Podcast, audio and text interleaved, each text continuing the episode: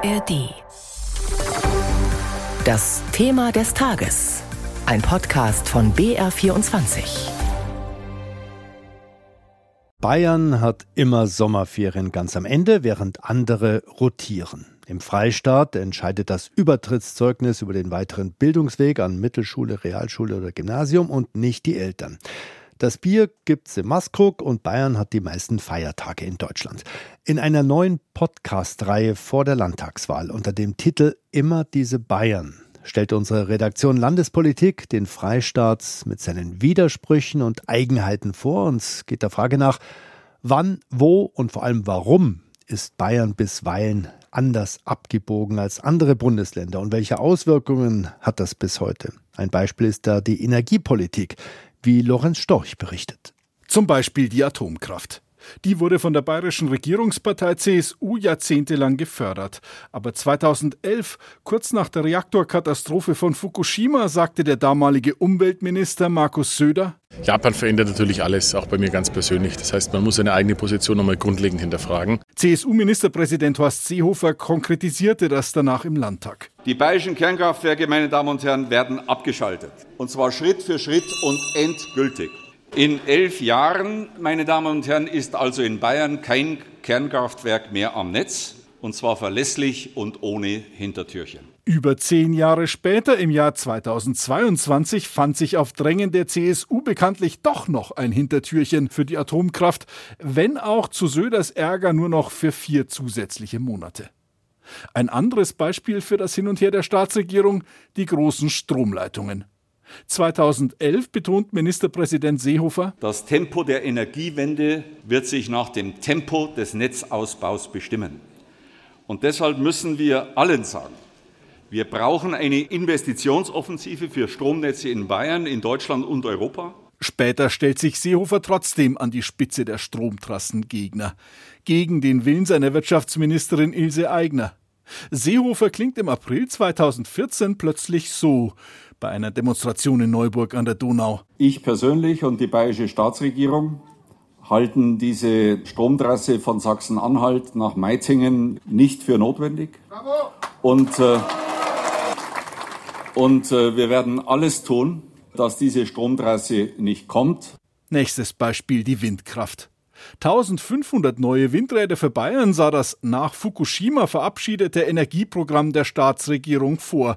Damals meinte Seehofer noch, Natürlich stehen bei uns auch Windräder, aber ich habe an keiner Stelle den Eindruck, es ist eine ernsthafte Zerstörung unserer Landschaft. Dann aber kam der Landtagswahlkampf 2013 und Seehofer positionierte sich zur Windkraft so. Diese wunderschöne bayerische Landschaft und Natur lasse ich nicht planlos verspageln. 2014 tritt die 10H Abstandsregel in Kraft, die nur in Bayern gilt.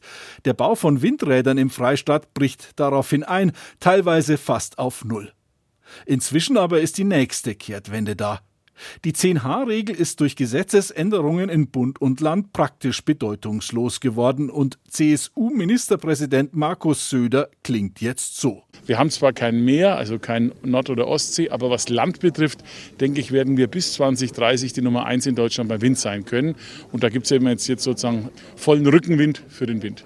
Der Beitrag von Lorenz Storch. Die Energiepolitik, nur ein Thema der BR24 Podcast-Reihe mit dem Titel Immer diese Bayern. Worum es noch geht und wie die Folgen eigentlich entstanden sind, darüber hat meine Kollegin Daniela Stahl mit den Machern gesprochen, mit Lisa Weiß und Maximilian Heim. Immer diese Bayern, so heißt eure Podcast-Reihe. Das klingt jetzt eigentlich nach dem Blick von außen. Jetzt weiß ich, einer von euch ist aus Bayern, einer nicht. Habt ihr unterschiedliche Sichtweisen? Also ich bin gebürtiger Stuttgarter, sozusagen, also Schwabe. Insofern, ich spreche jetzt kein Schwäbisch, keine Angst, aber ich lebe jetzt auch schon seit zehn Jahren in München. Also inzwischen kenne ich dieses Bayern ganz gut und was unsere Sichtweisen angeht, glaube ich, waren wir uns zumindest weitgehend einig in der Bewertung. Ja, eigentlich schon. Ich glaube, da bist du auch schon lang genug da. Aber was wir gemerkt haben, so an manchen Stellen, ähm, wenn wir so in größerer Runde über diese Folgen gesprochen haben, da gab es schon Diskussionen. Also gerade bei einer Folge Schulstress, da geht es um das bayerische Schulsystem, da gab es richtige Diskussionen, vor allem zwischen Bayern auf der einen und Nicht-Bayern auf der anderen Seite, wie man dieses ja doch ziemlich leistungsorientierte bayerische Schulsystem bewerten soll. Jetzt schauen wir mal direkt auf eure Reihe. Ihr habt jeder ein Thema bearbeitet von immer diese Bayern. Maximilian, deins war die CSU. Hast du über die schon ewig regierenden Christsozialen bei deiner Recherche jetzt was erfahren, was du noch gar nicht wusstest? Ja, auf jeden Fall. Wäre ja schlimm, wenn nicht. Also hm. ich habe zum Beispiel gelernt, dass die CSU nach dem Zweiten Weltkrieg in Bayern einen wirklich ebenbürtigen Konkurrenten hatte, nämlich die Bayernpartei. Die gibt es ja immer noch, aber inzwischen sind die natürlich prozentual in anderen Bereichen unterwegs. Und die CSU, die hat damals diese Bayernpartei ja auch mit juristischen Tricks platt gemacht, so muss man das, glaube ich, sagen. Und natürlich habe ich mich auch durch tonnenweise Archivmaterial gehört, so bei der Arbeit an, diesem, an dieser Episode, durch viele Franz Josef Strauß Reden und äh, auch das war sehr unterhaltsam, weil es tatsächlich nie langweilig war. mit wem hast du jetzt für deine Podcast-Folge von der, über die CSU gesprochen?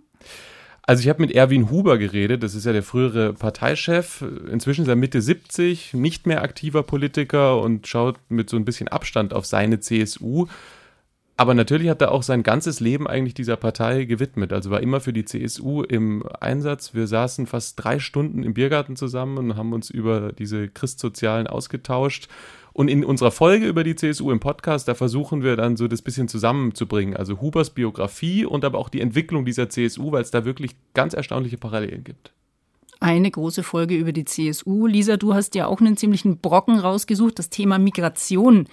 Was ist denn da in deiner Podcast-Folge der Fokus? Ja, ganz ähnlich wie der Max habe ich auch zwei Geschichten miteinander verwogen sozusagen.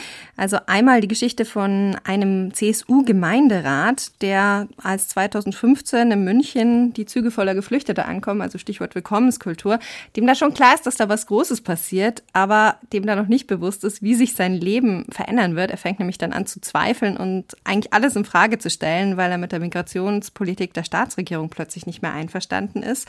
Und gleichzeitig schauen wir uns im Podcast an, stimmt das denn eigentlich, was eben dieser Gemeinderat empfindet, dass die Migrationspolitik so hart ist? Oder ist das eigentlich nur Rhetorik? Da gehen wir dann auch weiter zurück in die Geschichte, sogar bis in die Zeit nach dem Zweiten Weltkrieg. Auch da flüchten ja Menschen zum Beispiel aus dem Sudetenland nach Bayern. Jetzt haben wir über eure beiden Folgen gesprochen. Es gibt insgesamt sieben. Welche Themen behandelt ihr da noch, beziehungsweise welche gefallen euch jeweils am besten? Also was haben wir jetzt schon angesprochen?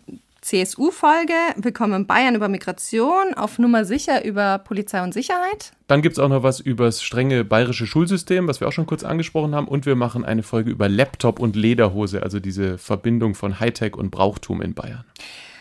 Ja, und zu den Lieblingsfolgen, ich habe keine. Ich glaube, was mir am besten gefällt, ist dieses Gesamtbild von Bayern, das man dann am Schluss bekommt nach allen Folgen. Ich habe auch keine Lieblingsfolge, jedenfalls keine, die ich jetzt hier nennen würde. Und ich bin auf jeden Fall sehr gespannt, was die Rückmeldungen sein werden auf unseren Podcast. Maximilian Heim und Lisa Weiß waren das, die Autoren unserer Podcast-Reihe Immer diese Bayern. Meine Kollegin Daniela Stahl hatte mit den beiden gesprochen. Das war unser Thema des Tages. Alle Folgen übrigens von Immer diese Bayern. Die können Sie schon jetzt hören in der ARD Audiothek und jeden Sonntag bei uns hier im Programm um kurz nach 10 und um kurz nach 13 Uhr. Die letzte Generation. Geh weg. Geh weg. Sie stört. Geh weg. Und dabei rückt sie immer mehr an den Brennpunkt der Debatten über Verantwortung und Klimakrise. Mein Name ist Daphne Ivana Sagner und in dem neuen Podcast Hitze gehen wir mit rein in diesen Brennpunkt, um zu verstehen, wie das ist, Teil einer verschworenen Gemeinschaft zu sein. Geht ihre Strategie auf und welchen Preis zahlen sie dafür? In diesem Podcast schauen wir, wie ein Leben im sogenannten Klimakampf funktioniert und was es mit allen Beteiligten macht. Das ist Hitze. Letzte Generation Close-Up.